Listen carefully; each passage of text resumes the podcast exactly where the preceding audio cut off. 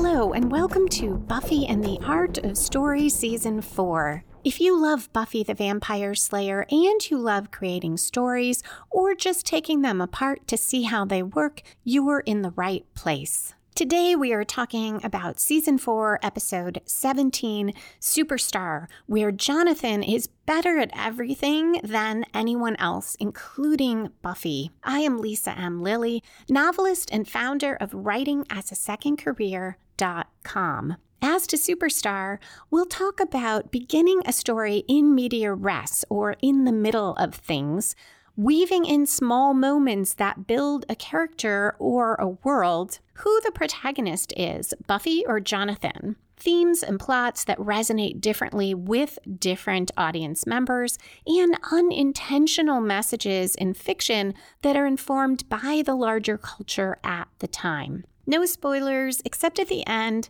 to talk about foreshadowing, but I'll give you plenty of warning. Okay, let's dive into the Hellmouth. Superstar originally aired on April fourth, two thousand. It was directed by David Grossman and written by Jane Espenson, and today's episode includes highlights from the commentary by Espenson. The previously on shows Jonathan in high school, when he had a rifle in the clock tower and Buffy saved him, the Faith-Buffy body switch, including sex with Riley and Riley saying, "I love you," to Faith in Buffy's body, and Adam saying he was created to kill and to extinguish life wherever he finds it. Though I already talked about two Angel episodes where Faith crossed over and Buffy was in that second one, Superstar comes before at least that second episode, so Buffy has not yet gone to Los Angeles. We start with opening conflict.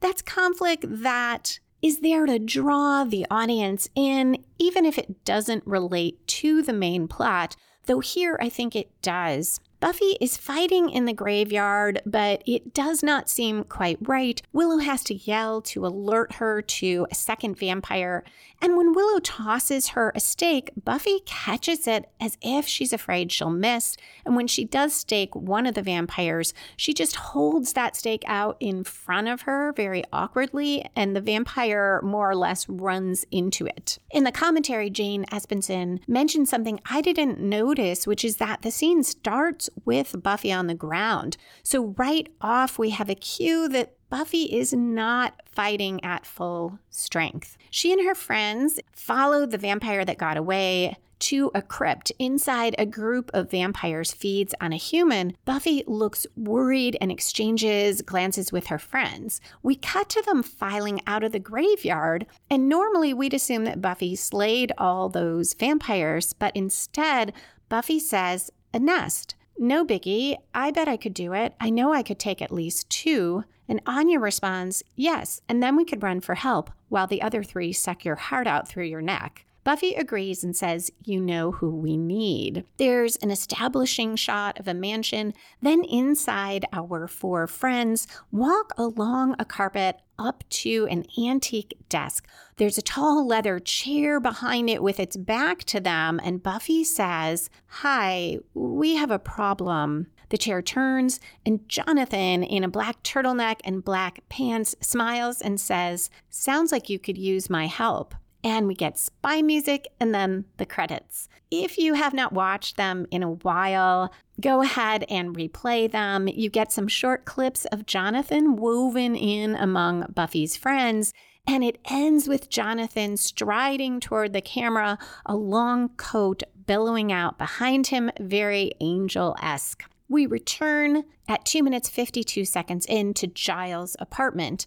Buffy is practicing fighting moves, and so is Jonathan. He's using a crossbow. Willow's on her laptop. Xander draws a stake very dramatically and monologues about how the draw is about more than speed. It's a true test of dexterity. But then Anya asks him to open a milk carton, and he says he can't. I tear it, and it gets all sloshy. Something else I didn't notice until I watched Jane Espenson's commentary is that in the background, Anya is eating Johnny O's cereal, and there's a photograph of Jonathan on the box. And the whole opening shows that we are starting in media res, in the middle of things. There's no explanation for the audience of why suddenly Buffy is asking for Jonathan's help.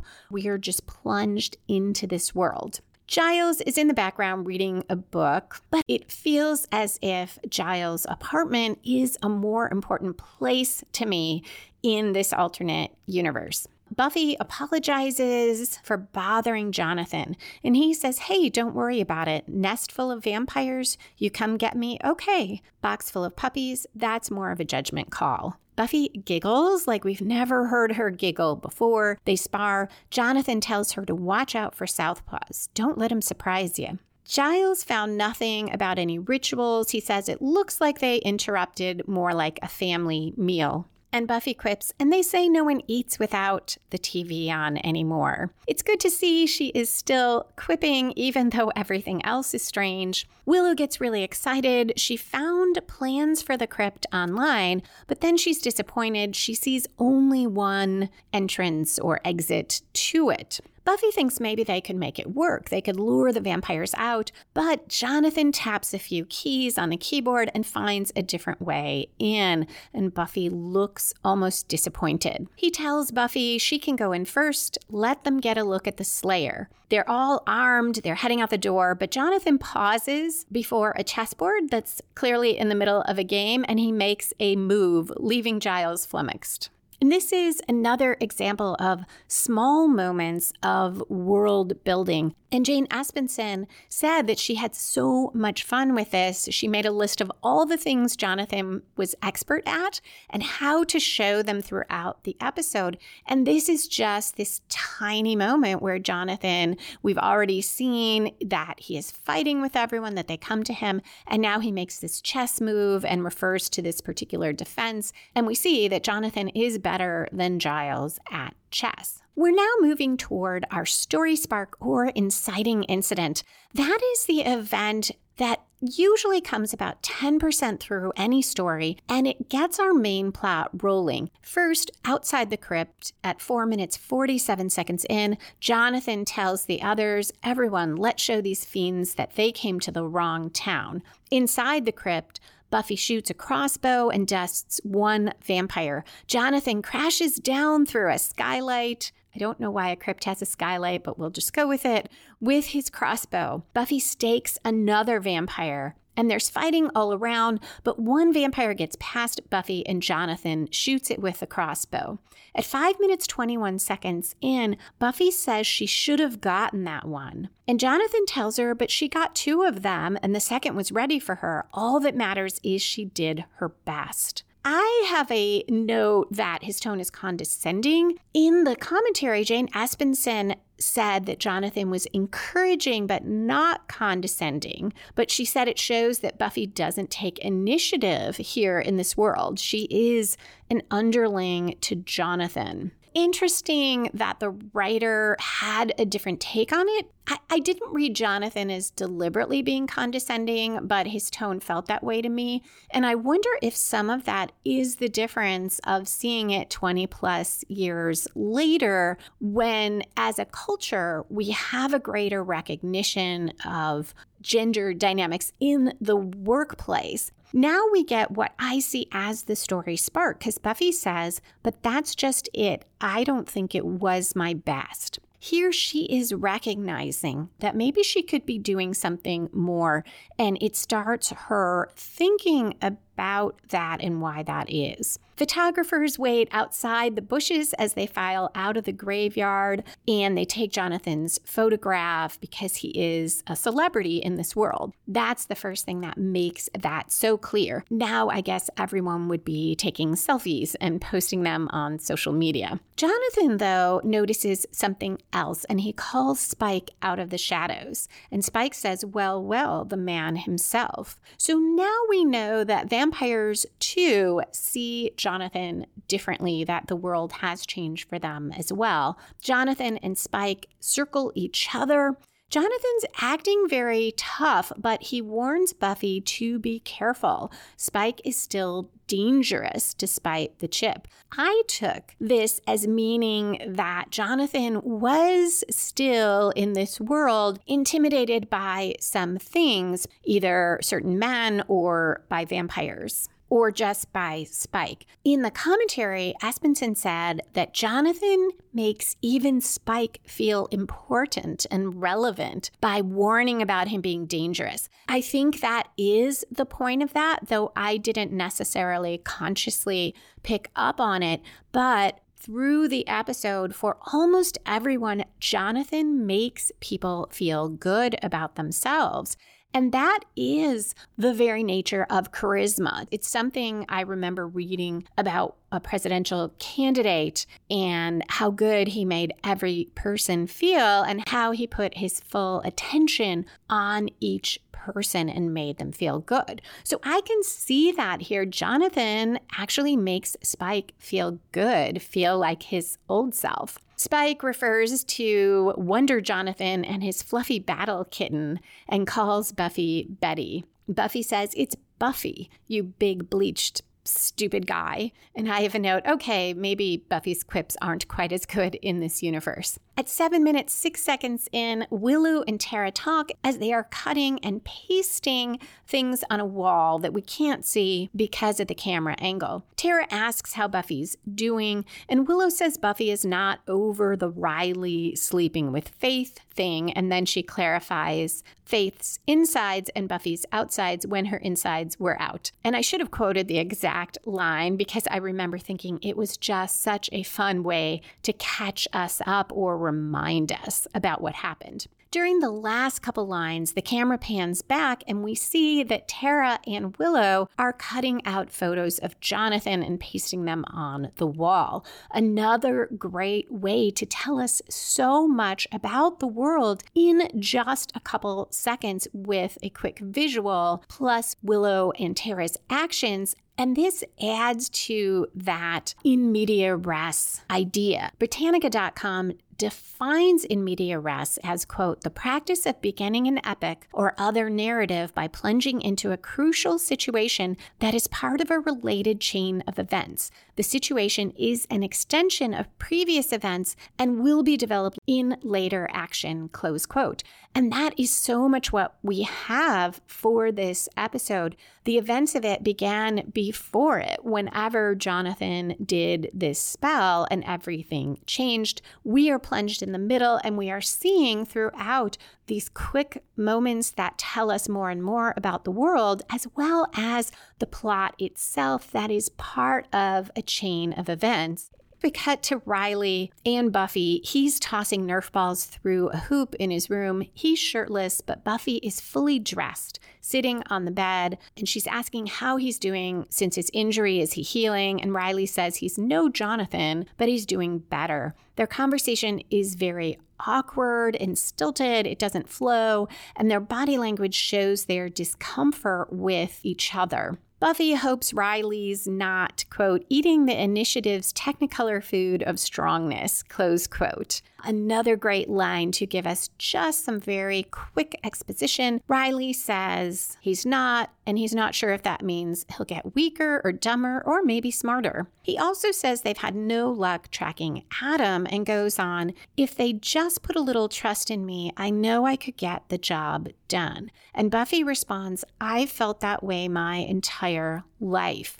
I find this fascinating because while Jonathan makes Spike feel more important, Xander seems much more confident in this episode, Buffy and Riley, who are two of the most powerful and competent people that we see in the season, Jonathan's effect on them is very different. They they feel that they are not living up to their potential and that no one is willing to trust them enough to let them do what they know that they can do or they believe they can do. Riley sits next to Buffy, but she gets up and tosses a Nerf ball at the basket and misses and says you'd think she could do that, but she guesses it requires different muscles than beheading demons. Riley stands behind her and says she just needs a few pointers. She babbles on about if slaying were a competitive sport and then turns to face him and accidentally hits his midsection with the ball right where he was injured, and he winces.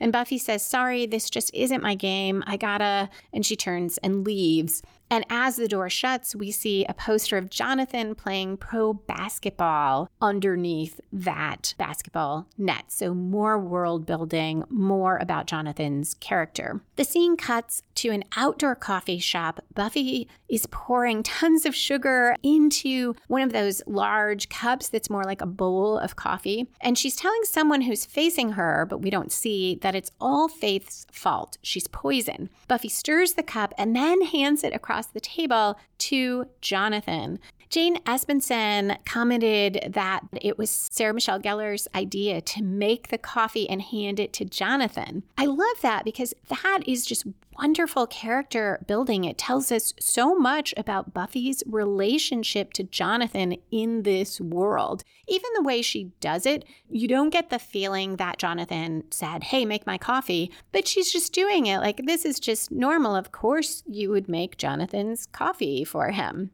Jonathan tells her he thinks Riley is the one Buffy is really angry at because Buffy had this amazing connection with him. Then at the moment that it matters most, Riley looks into her eyes and doesn't see that it's not Buffy looking back. Buffy's expression tells us this makes sense to her, but she says, there's no way he could know. I mean, you don't just look at someone and say, hey, that's not your body. Get out of that body with your hands up. Jonathan says she knows that, but she needs to believe it. And if she's still holding it against Riley, some part of her needs to forgive him. Earlier in their conversation, someone interrupted for an autograph. We're at almost eleven minutes in, and now another young woman approaches. She's awed that it's Jonathan Levinson in person. She's holding a copy of his autobiography. She gushes. She asks him to sign it for her, Karen with a K. And Buffy says maybe she has been blaming Riley, but how can she get past it? Jonathan says it won't be easy, but they're very special together and it's worth a little hard work. They get up to leave and Buffy says she's not sure how to make things work. Jonathan turns to look at her. At his back is a giant billboard of him and he says, if you really want it, you can make anything happen. At twelve minutes, ten seconds in, we're inside the initiative. A colonel talks about the need to stop Adam and explains that they have brought in a tactical consultant, Mister Levinson. Jonathan steps out dressed in camouflage. He says it's always bothered him that Adam doesn't eat. So he pulled Professor Walsh's schematic and discovered that Adam's power source is a small reservoir of uranium. It's hidden. And it means that cutting off Adam's head is useless. They need to annihilate him completely. But first, they have to figure out where inside Adam that power source is. Next, a little bit late, we get what I think of as the one-quarter twist, that first major plot turn in any story that comes from outside the protagonist, spins the story in a new direction, and usually raises the stakes. So here at thirteen minutes, thirty-seven seconds in, outside Jonathan's mansion, Karen with a K is watching with binoculars, wondering where Jonathan is, and a giant monster attacks her. She runs and gets away. This monster and the fallout from it appearing will turn this story completely, and it definitely comes from outside Buffy and also from outside Jonathan, who has a very strong subplot here. But first, we cut to Jonathan and Riley. They are talking. Riley feels terrible. He doesn't know if Buffy will ever forget about Faith. Jonathan claims that Buffy is ready to, but she's scared that Riley will compare her to Faith, who is so much more experienced. The whole time they're talking, Jonathan's putting on a blindfold. And Riley says she knows she's the one I care about. Jonathan asks, have you let her know that? And Riley responds, I think I, haven't I? She has to know. And Jonathan says, as he finishes tying that blindfold, people can't always see what's right in front of them. Now he aims his gun. There are three military guys in camouflage with apples on their heads lined up waiting for him to shoot the apples. Another example of something else Jonathan is amazing at, but also that everyone trusts Jonathan.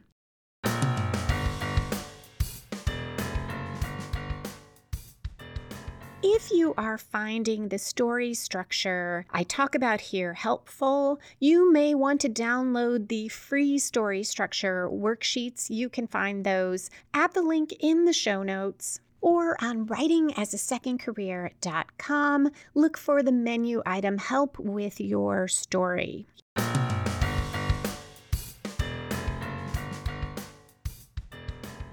I have a question about whether there is any textual evidence for Jonathan's take on Buffy, that Buffy is afraid Riley is comparing her and Faith. There wasn't anything in his conversation with Buffy that suggests that. But if we look back at Buffy's history, her first time making love was with Angel. He turned on her afterwards, but one of the things he said when he was jealous was to imply that the sex was not very good, to kind of make fun of her about it. And then Parker doesn't want to see her again after the first time they have sex. Now, that's just Parker's M O, but Buffy doesn't feel that way about it. So maybe Jonathan has picked up on something. Now, Riley's comments definitely fit to me with the fact that he said, I love you, but it turned out it was to Faith, not Buffy. And that underscores uh, my view that that is the first time Riley said it. It's not just that we never saw him say that to Buffy. He never did say it. So now he's saying, well, does she know? We switch to the bronze. Xander's unhappy because Anya said Jonathan in bed last night. She claims, no, it was a moan. And, jo- and Xander says something like, well, fine, it was Jonathan. Unlike the bronze in the world we're used to, here there is big band music playing. So another element of world building. Some of the patrons are dressed much fancier than usual. We see more suits. Jonathan takes the stage. He's in a tux with a white jacket. And he dedicates a song to friends of his, a very special couple going through a tough time. He sings. He's a great singer, kind of Frank Sinatra-like. Buffy and Riley dance, and she puts her head on his chest and her arms around him. And Riley says, Buffy, I want you to know. And Buffy looks up and says, do we have to have the talk? She half smiles and shakes her head. No talk, more dance. Gazing into his eyes. He tells her he only wants her. She says she knows that. And Riley says, you do? Since when? And Buffy responds, since you put your arms around me. Jane Espenson said she saw this as Jonathan's advice taking root. They are both now ready to talk, but they're so reassured by what Jonathan said to them that they don't need to, and they know what the other one is thinking without words. Jonathan takes out a trumpet and plays, and Tara is excited and comments about how it's from the new album. And Jane Espenson noted this implies there were lots of previous albums. Just that one line is another wonderful example of how you can do so much with a few words. Side note, if you like suspense and crime novels or mysteries, John Sanford's Lucas Davenport novels are amazing for this. He gets so much in in one line, one detail of a setting, one line of dialogue. Karen with a K runs in. She's injured. She goes right past Buffy and toward Jonathan, who stops the music and asks what happened. Now, I'm not sure of the timing of this because we saw the monster attack Karen before Jonathan was talking to Riley. So either uh, he got from there really fast to the bronze, or Karen was running for a long time from the monster. Unclear. I don't really care because I enjoy the story so much. At nineteen minutes in, Buffy, Riley, Jonathan, and Karen are at the mansion in front of the fireplace. Karen describes the demon and says it had a symbol on its forehead.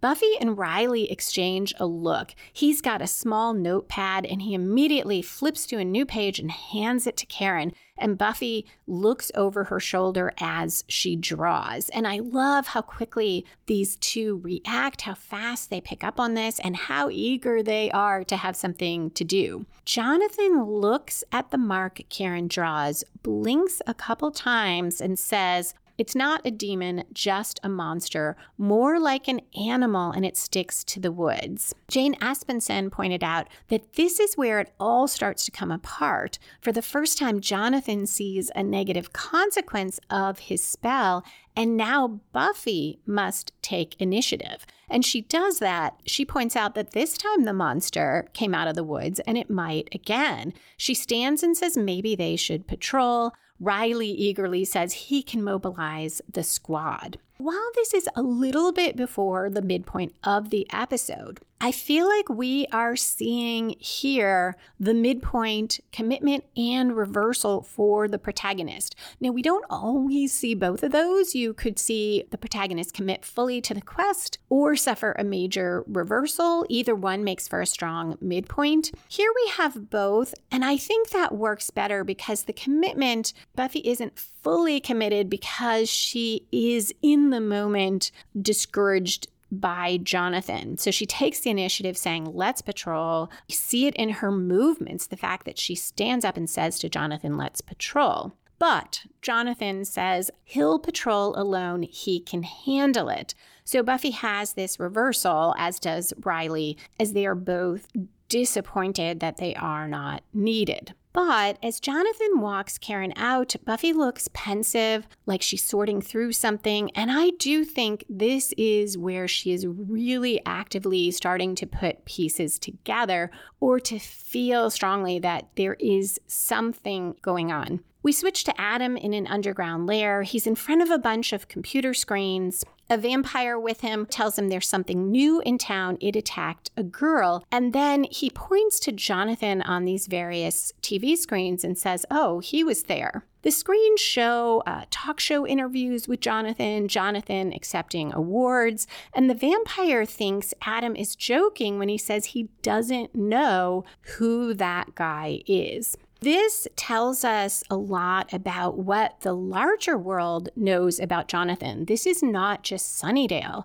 that was changed. It is apparently everyone in the world. Adam now says these are all lies. None of it is real. The world has been changed. It's intriguing but wrong. Adam is the only one not under the spell. And the vampire asks why, and Adam says, I'm aware. And he goes on to say, no one else is as awake and alive as he is. Everyone else, they're just shadows. Jane Espenson commented she found Adam so chilling as a villain because he echoes human evil, that this is how sociopaths feel, that no one is real but them. Adam goes on to say he doesn't need to do anything about Jonathan, and he says these magics are unstable, corrosive. They will inevitably lead to chaos, and I am interested in chaos. And I feel like that is a little bit of foreshadowing. It gives us a bit of an explanation for why this powerful spell that affected the whole world is nonetheless not perfect. At twenty-two minutes, twenty-six seconds in, Jonathan is staring into the fire. Two blondes look down from the stairwell above. They look identical. They're wearing identical lingerie. They have Swedish accents. And one of them asks, isn't he coming to bed? He tells him he'll be right there. And he takes off his own robe, and we see the symbol from the monster tattooed on his shoulder. So this tells us why that mark mattered so much, and emphasizes how much of a reversal this monster appearing was for Jonathan. And that brings me to the question, who is the protagonist in this episode? Because clearly there are major plot turns for Jonathan, and some of them seem more dramatic, at least outwardly, than the ones for Buffy. You probably remember from previous episodes of the podcast, a protagonist should be actively pursuing a goal, be the main point of view character, and have the most at stake. So for most of this storyline, Jonathan doesn't actively pursue a goal.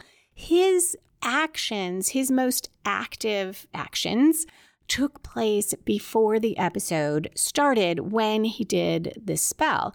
When we come into the show, he is pretty much just enjoying the fruits of his labor, the world that he's built. Then with the demon near the midpoint, he is reacting to the monster. Buffy, on the other hand, from the beginning is striving to do her job as a slayer, and in a regular episode, we wouldn't likely see that as enough of a goal for Buffy because that is just what she always does. But here, it is a struggle for her, and she recognizes fairly early on that she isn't doing her best at it, and as we move to the midpoint, is trying to figure out why. So while that moment where she stands up and says, let's patrol together, let's find the monster, seems small, it's very big for Buffy in this episode, and it is active as opposed to Jonathan reacting to things. We also mainly see the story through Buffy's point of view. We get a little bit from her friends, we get a bit more from Jonathan's eyes, but mainly we see the story through Buffy's eyes. Now, both of them have a lot at stake. For Jonathan, his whole world that he built is at stake, but Buffy will lose the real world and lose herself, which was also in peril in the previous Faith episodes. And I think that makes it even stronger and more difficult for her. So in the end, I see Buffy as our protagonist, and Jonathan is the antagonist pushing against her, despite that he doesn't directly want to hurt Buffy. So he's a really interesting antagonist in that his motives, while certainly not good motives, aren't directly meant to harm anyone. Obviously, he does a lot of harm, but he doesn't mean to. So he is a terrific example of a strong antagonist who doesn't see his aims as evil, but whose goal is mutually exclusive with Buffy's. If Jonathan wins, Buffy loses, and vice versa, which makes this an extremely strong conflict. At twenty-three minutes, three seconds in, Willow, Buffy, and Tara walk at night on campus. Tara assumes Willow and Buffy need to go fight the monster, and Willow's ready, but Buffy tells them no. Jonathan said it's just a brainless beastie, and he would take care of it himself. And then she says that Jonathan seemed a little scared. Willow scoffs at that. It's Jonathan, and says, you know he doesn't get scared. You talked about it when you gave him the Class Protector Award at the prom. So more great world building. It also emphasizes what I just said about mutually exclusive goals. If Jonathan is the class protector, Buffy cannot be that. And Buffy cannot be who she truly is and who she's meant to be. It also tells us a lot about Jonathan, how much he admires Buffy, longed to be what Buffy is. And it fits with so much of this fantasy world of his, involves being part of Buffy's circle, leading Buffy's circle. He could have been anywhere with anyone, and he chooses to be with the Slayer and her friends. Tara leaves them to go to her dorm. Willow and Buffy walk on and talk about Riley. We switch to Tara alone in the hallway at her dorm when the monster attacks. It knocks her to the floor, and we cut to a commercial. A great hook, and note that we also cut to a commercial during the monster's attack on Karen. It it reared up in front of her, frightened her, and we cut to commercial, and we came back to finish the attack. So we do the same thing here. And you could do that at a scene break or at a chapter break if you're writing a novel. Tara is on the floor. She's crab crawling away from the monster, so she's facing it and backing away. And she says a spell. She's breathless, but she gets it out, and smoke comes out of her fingers. into the monster's eyes, partially blinding it. Tara's able to get away and lock herself in a janitor's closet. It has a very sturdy door. The monster flails at it. He's not that smart. He doesn't try the doorknob. He's also not able to break it down. And Jane Espenson commented that, though we'll find out the monster is the worst of everything, he can't get through a wooden door. And she says, oh, well, again, it's something I'm willing to go with because I enjoy this story so much, but it is a bit of a plot problem. I also think it works, though, because the monster is not the true antagonist here. The monster is Jonathan. Buffy, in the next scene, goes to Willow's. Tara's lying on the bed. She has cuts on her forehead. She's shivering. Tara describes the monster, mentions the symbol on its head. Buffy draws it from memory, and Tara says, yes, that's it. A nice example of how Buffy is not only super strong, she is smart. Throughout this episode, Buffy is relying not on her physical strength, but on her intelligence, on putting things together that other people are either not sensing or not seeing or not able to add up into anything meaningful, but Buffy does. Willow is very upset. She says, Buffy, Jonathan said we were all safe. Jonathan said it. On that last line, we fade to Buffy walking. There's a giant Jonathan billboard in the background, or multiple billboards, and we know that she is thinking about this. The scene cuts to Anya. She opens the door to Buffy and says, Xander's not here. Buffy stands there, and Anya says, you're not going away. Why aren't you going away? Buffy says she wants to look at some of Xander's stuff. He's got Jonathan trading cards, other Jonathan paraphernalia. Anya is reading Jonathan's autobiography as Buffy looks through Xander's things, and she looks up and says, oh, you're still here? That's nice. Buffy asks Anya, doesn't it seem strange that Jonathan's so good at everything? He fights better than Buffy, and she's the slayer. That ought to mean something, right? And Anya says, oh, and she nods and smiles. Buck up, you. You killed the best. Go you. Kill, kill. Buffy responds, actually not needing validation right now, but thank you.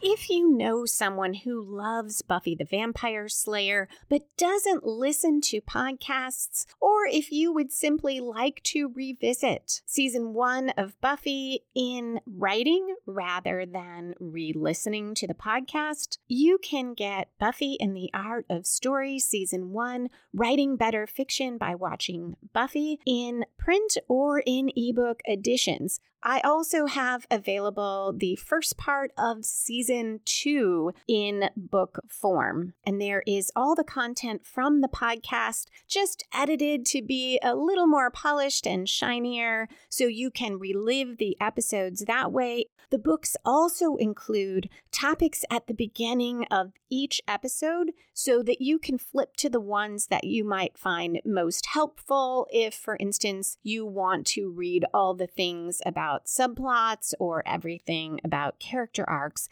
And there are questions at the end of each episode to guide you in applying what you learned from it to your own writing. You can find those Buffy and the Art of Story books at lisalilly.com slash buffybooks, or search on your favorite ebook or print book retailer.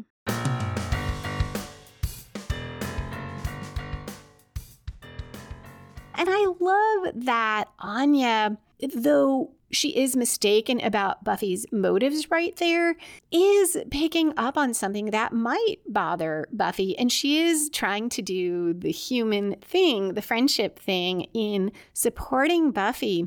Buffy goes on that Jonathan seems too perfect and asks if when Anya was a demon, she granted wishes that changed the world. Anya says, sure, alternate realities. You could have a world without shrimp, or one with only shrimp, or even a freaky world where Jonathan's some sort of, quote, not perfect mouth breather, close quote, if that's what you want. But she goes on, just don't ask me to live there. It's not clear here whether Anya remembers the wish where Cordelia wished Buffy never came to Sunnydale? I think that she must. After all, she is no longer a vengeance demon. She lost her powers. And she'll say at different times it's because of Cordelia or because of Xander cheating on Cordelia. It's odd that she doesn't reference that. And I can only think that she's never told the others the extent of that alternate world. In the next scene, at twenty-eight minutes, fifty-five seconds in, we start with a shot of Riley. He is listening to Buffy. We pan back, everyone's in Giles' apartment, and Buffy's explaining her concerns about Jonathan, including that he starred in The Matrix but never left town, and how did he graduate from med school? He's only eighteen years old, and Sanders says effective time management. Giles doesn't understand what she's trying to say. Anya asks when Jonathan will get there and start the meeting. And Buffy says, this is the meeting. And Willow says, this is the meeting? I mentioned uh, in a previous episode that I'm trying to look more at the dialogue. And we see the writers use repetition really well. And here we've got the same four words said, but with such different intonation. Buffy now raises the question of Jonathan being too perfect, and Xander says, no, he's not. He's just perfect enough. He runs through some of the things Jonathan did, some of which were Buffy's, like crushing the master's bones and blowing up the big snake mayor. And they saw it all happen. And Buffy questions that. Can they trust their memories? Did they see it? She asks Anya to explain alternate realities, but Anya says, say you really like shrimp a lot. Or we could say you don't like shrimp at all. Blah, I wish there weren't any shrimp, you'd say to yourself. Giles and Willow look really puzzled, and Buffy says, stop, you're saying it wrong. She tells them she thinks Jonathan is doing something to manipulate the world, and they're all his pawns. Anya says, or prawns. And Buffy responds, stop with the shrimp. I am trying to do something here. Giles thinks Buffy's a little out of her depth. And then Riley says it sounds like nonsense, and Buffy looks shocked, but he goes on and stands next to her and says that he's starting to know, quote, this girl pretty well, and I think she sees things that the rest of us don't. I think for once we should follow her lead, close quote. And my note as as I was watching for the podcast was that a woman says it and no one listens. A man says it and now they do. And I wondered if the writers did that on purpose. In the commentary, though, Jane Espenson said, this is why Riley is so great for Buffy. He supports her even though she's stronger, and that it's easy to be supportive when you are stronger than your partner, but harder if it's the other way around. An interesting take on the Buffy-Riley relationship. As far as my question about male-female dynamics in the workplace, the fact that Espenson never mentions that, although, as I'll talk about toward the end, one of the themes she pinpoints does go to that, I think reflects that in some ways they are working this in, but it's not necessarily conscious commentary. But it is an example for good or bad, and we'll see a bad example later, what is going on in the larger culture weaves into stories whether we are aware of it or not. Now that Riley has vouched for her, Buffy says Jonathan might be ignoring evidence and that he let Tara get hurt, though not on purpose. She tells them about the mark on the monster and that Jonathan saw it and kind of blinked. Xander can't believe they're having a meeting because Jonathan blinked. But Buffy remembers something else and asks Giles if he has a Jonathan swimsuit calendar.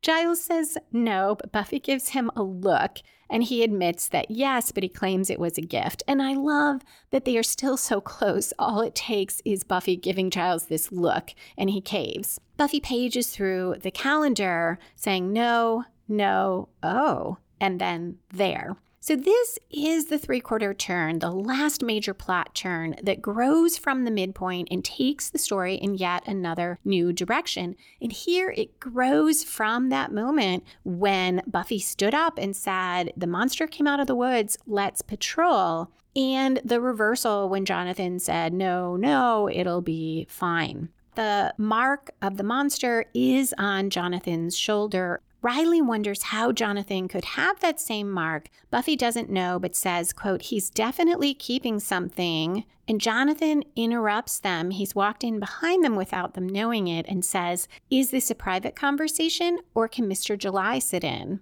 Anya says, hi, Buffy was just saying how you had a monster cut up Willow's friend. Buffy glares at her. Anya looks back, confused, and mouths, what? Espenson commented on how Anya blurts out things and doesn't censor herself, and that is very useful in a character because it moves the story along. Jonathan says Buffy, and Buffy says no, but she walks past him and shuts the door behind him, then turns and faces him. So again, this fairly subtle move by Buffy, like her standing up, she is taking control. She shuts the door behind him, faces him, and says, it's just the mark. You said it was safe and it wasn't. I'm sorry. I just don't understand. And now she goes back to a little more of a subservient position, joins the group as they all look at Jonathan. Her, I'm sorry, I just don't understand. I have a note how we have to talk to men sometimes. My workplace experience where that happened to me was a decade ago. I hope that perhaps this is not the case for any genders in the workplace anymore, but at the time this was written, it definitely was. Jonathan says he'll explain, and the others eagerly sit down to listen. Jonathan says Buffy is right. Buffy looks shocked he admitted it, but Willow and Xander look shocked overall, and Jonathan claims he has a history with a monster, and when he faces it, his mind becomes confused. He agrees with Xander that the monster might be like his kryptonite and says it's why he had the mark tattooed on himself. Riley is satisfied. That explains everything. Xander and Willow are reassured, and Willow says that whole alternate universe thing was too freaky. But Buffy stands again, so another small action, and faces Jonathan and proposes that the two of them go after the monster right now. Jonathan looks more nervous and says he's sure it's left town. That's its pattern. And Buffy says, we can try. And Jonathan says, sure. And his lip trembles a bit, and he says, let's do that. At thirty-three minutes, forty-seven seconds in, Buffy and Jonathan run into Spike in the graveyard. He caresses Buffy's face, says someday he'd love to take her on, see her face the evil alone for once without Jonathan. Jonathan shoves him away, asks him about the monster, and Spike claims to know nothing, but adds that he's probably lying. Jonathan tells Buffy they're not getting anything out of Spike and is about to leave, but Buffy grabs Spike and shoves him against the crypt. And in the commentary, Jane Espenson noted that this is the first time Buffy takes physical action, and it is a huge moment for her. And Spike says, hey, what are you doing? You're not supposed to do that. Buffy tells him the butchers in this town know and like Jonathan, and Spike will find his blood supply drying up if he doesn't talk. He sighs, tells them some vampires got kicked out of a cave in the hills. The monster might be there. As they walk off together, Jonathan says, that was very good, very good. He is not totally happy, but Buffy smiles. She's delighted. At thirty-five minutes, thirty-eight seconds in, back in Giles' apartment, Riley marvels at the spells in the books and asks if they really work. Willow tells him yes, but they require concentration, being attuned to the elements, and Xander says, right, you can't just go Librum Incendere and expect, and flames burst from the open book in his hand, and Giles says, Xander, don't speak Latin in front of the books. Willow finds the mark. It is part of an augmentation spell. Jonathan made himself the best of everything, affecting how they see him. He's everyone's ideal, but there's a drawback. To balance the force of good, the spell needed to create the opposite, the worst of everything. Xander says, so we're saying he did a spell just to make us think he was cool? That is so cool. Giles says the creature is linked to Jonathan. If it dies, Jonathan reverts to whatever he was before. And Anya says Jonathan isn't going to want Buffy to get very far. So this is a nice way to tell us how much danger Buffy is in. In the cave, Buffy and Jonathan step near the edge of a long drop, and Buffy says something about fall down there and be dead for a while. Jonathan agrees they don't want that to happen, but it looks like he's thinking about pushing Buffy in. He closes his hand around her wrist, but at the last second pulls her back from the brink. The monster attacks. We go back to Giles' apartment, and Willow says Buffy was right. Buffy was right. Anya responds, doesn't sound very likely, does it? Riley asks what the real world is like. Willow is scared everything will change, but Giles says everything will stay pretty much the same, but, quote, Jonathan won't be Jonathan, not our Jonathan anyway, close quote. And Xander responds, no, no, no, world without sunshine, world without joy. Riley points out everything only changes back if Buffy kills the creature. If not, they could be stuck in this wrong world forever. And Xander says things looking up. I mean, we're all happy here, right? You know, if she doesn't get killed. Willow worries that Buffy can't kill the creature, and Giles doesn't know if she can and says she's never stood alone against something like this before. And Jane Espenson said this is one alternative to creating ever more powerful demons to put Buffy in peril. Here she's in peril because the world has changed.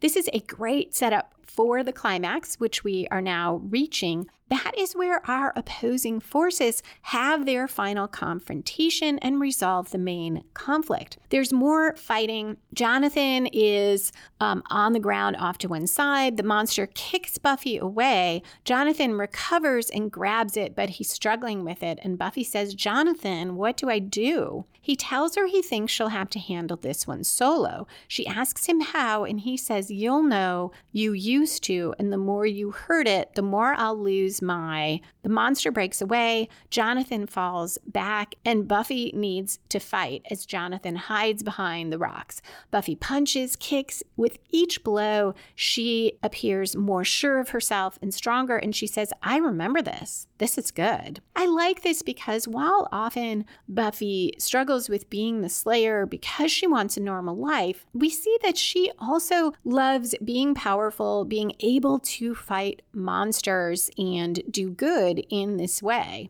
Jonathan comes out once in a while when Buffy falters, but she gets the upper hand again and he dives back into hiding.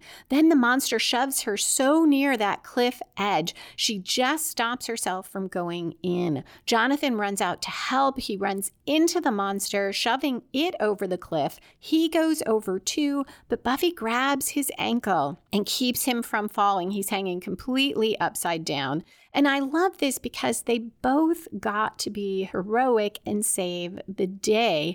However, Jonathan, our antagonist, does lose in the sense that Buffy prevailed. She has put the world back to where it should be. And, and he did help do that. So in that sense, he has a turn for the better personally, but he still lost that major confrontation.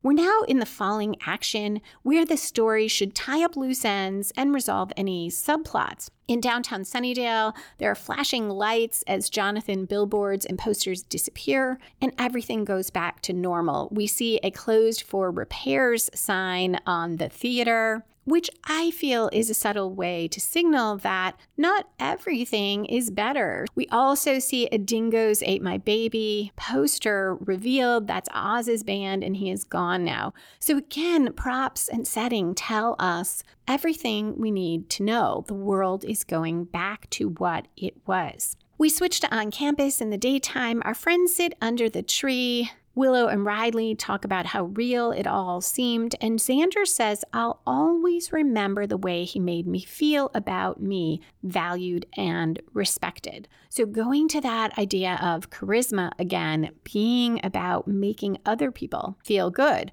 But Riley asks if anyone else felt way too tall. which I enjoy because, one, it's literal. Jonathan is shorter than average. Riley is taller than average. So it makes sense in the world where Jonathan is the best of everything. Everyone else who is taller would feel too tall, and Riley especially would. But I also see it as metaphorical, that idea that while Xander felt better, Riley felt out of place. Xander talks about Jonathan's cool clothes, and the others ask who really starred in The Matrix. So it is a gradual returning to the world. Buffy sees Jonathan across the way. He's looking at her. He's in one of his classic striped too big t-shirts. His hair is in bangs, and he does look so different than when he was in those suits with his hair styled. Buffy joins him. He says he wasn't sure she'd come over, that everyone's mostly forgetting, but some of them are angry. No one's talking to him, and the twins moved out. Absent this line, I think in my head, and even when I remember the episode, I tend to think of them almost like the mansion. Like, I imagine the spell created the mansion, it created the twins, rather than them being two young women who were part of Jonathan's world otherwise, and because of these changes, moved in with him and had sex with him. Jane Espenson did not mention that, which makes me think that that was totally under the radar for the writers, that that was rape. Jonathan, just as if he had given them drugs. And that's my example when I said, uh, for better or worse, when you write, you are absorbing the culture around you and it filters into fiction. And here, that attitude, both that it's okay to play this for a joke and not taking seriously, altering someone's mind, whether it's through drugs or alcohol or any other way in the Buffy world, spells, to have sex with them, it's not presented as any more of a violation or any more serious than the other things that Jonathan changed and did. Buffy says to Jonathan, "Why did you do it anyway?" "No, I get why. How?" He tells her that after the bell tower and the gun, he went to group counseling. There were lots of kids with problems, and one of them had the spell, and he glossed right over the monster. He goes on that he just wanted to apologize to Buffy. No one was supposed to get hurt. And Buffy points out that it wasn't just the monster. Quote, "People didn't like being the little actors in your sock puppet theater." And Jonathan responds, "But you weren't. You weren't socks. You were friends." She tells him he can't keep trying to make things work out with a big gesture all at once. Things are complicated. They take time and work. Jonathan nods, turns away, but then he turns back and reminds her that he gave her advice about Riley. It's all starting to blur for him too, but he thinks it was similar to what she just said to him about things taking work. And Jonathan says, "What you have is really complicated, but it's worth it." And we cut to Buffy and Riley sitting on the bed together and kissing. Buffy pauses and says, "I'm glad we talked this all out." Riley responds, "We haven't talked at all." And Buffy says, "Oh, well, whatever we're doing, we're doing it great." He kisses her, and after a few seconds, she says, "Mmm, Jonathan." He draws back, and she smiles. And we cut to credits. Jane Espenson said a couple things about theme here. One was that it took an episode in a strange universe for Buffy and Riley to get through this difficulty. So that's one of the other ways she saw this as fitting in the season arc. Espenson also said that she saw the theme of the episode as being that when someone is around who's accepted as the authority, the coolest guy in the room, it affects everyone, and they tend to step back and not blossom themselves. And that's what I think we are seeing with Buffy and Riley. They are in the shadow of Jonathan. Since both of them are that way, I guess that this is not a commentary on gender, but I do still think it works that way, and it's part of why this episode resonates so much with me. I do have a few more things in spoilers and foreshadowing, so I hope you will stick around for that section. Either way, thank you so much for listening, and I hope you'll come back for the next episode in two weeks, Where the Wild Things Are, where Buffy and Riley can't stay out of bed, and once again, a frat house is not a good place to be.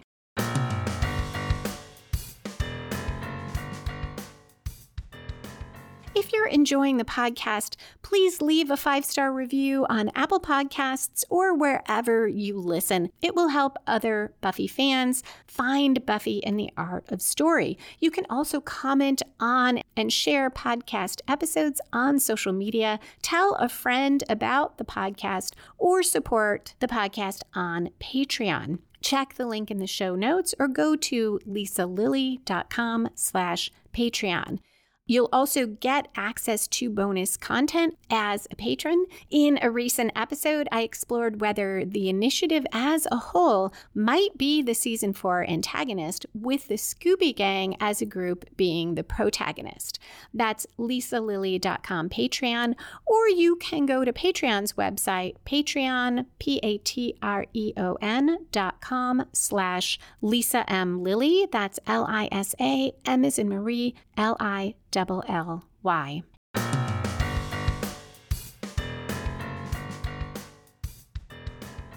And we are back for spoilers and foreshadowing. Riley's mention of not eating the Initiative food, and that he's not sure if it'll make him weaker or dumber or maybe smarter.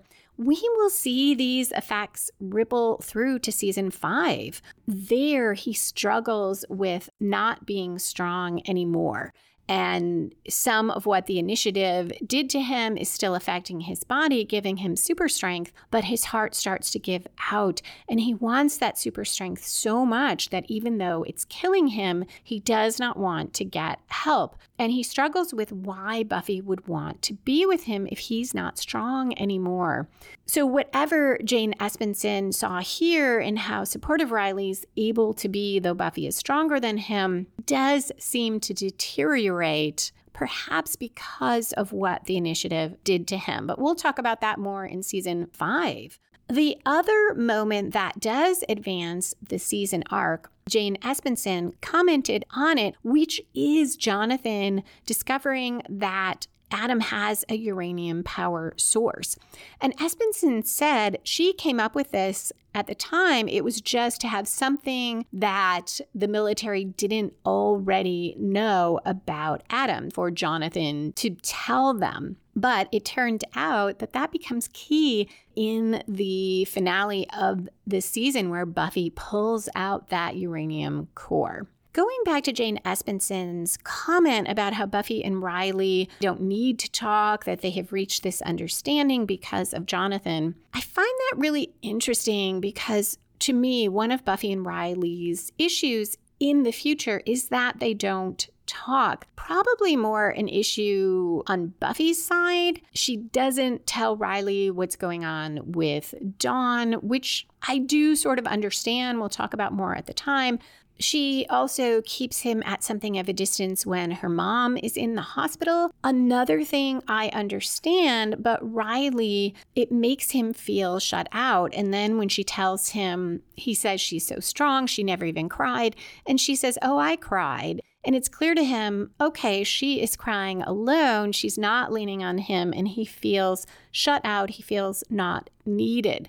And it seems like there is so much that these two don't talk about. Then Riley doesn't share how he feels about that. He doesn't talk to Buffy about it. Instead, he goes off, he gets involved with these this vampire group that bites humans. All of these things are about Buffy and Riley not talking. So it's interesting that in this episode, I see that as foreshadowing. The fact that Buffy and Riley never really talk about the faith issue is part of the problem. It sets them on this road of not talking through things, but Espenson saw it as they did really work it through. Anya's world without shrimp is mentioned again in Triangle, where Anya and Willow ultimately send this troll that's causing all this destruction away, and they don't know where they sent it, but Anya says maybe to the world without shrimp. Minor spoiler for Angel. The character Illyria in the last season talks about having been able to travel through multiple worlds or universes and says, including one that only had shrimp. And I love that there is a callback. I do not think Jane Espenson wrote that episode. I should look. Maybe she did. But I, I love that there's that reference that only Buffy fans would get. Jonathan, of course, tons of foreshadowing for him. We see so much about how he feels about Buffy here that will carry through to season six when he's part of this trio that sets themselves up as Buffy's nemeses. And yet he does admire Buffy. He continues to, and he continues in season six to be grateful to her for the time she saved him. He genuinely encourages Buffy when she is fighting the monster, telling her she can do it. She used to know how. He could have pushed her over that cliff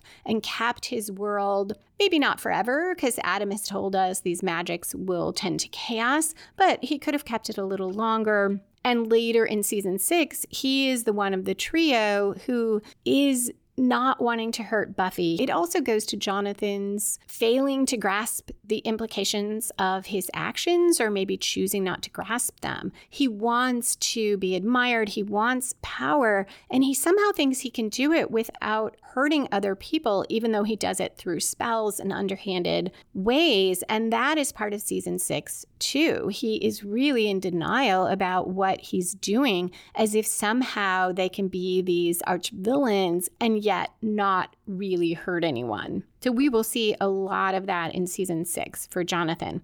And finally, of course, the major foreshadowing this episode does is that the world can be altered through a spell, that everything can be changed, everyone's memories, which foreshadows Dawn, and that the monks will alter the world. And they are so much better at it, so much stronger than Jonathan, that their altered world sticks. And we also foreshadow that Buffy will be the only one who senses something wrong.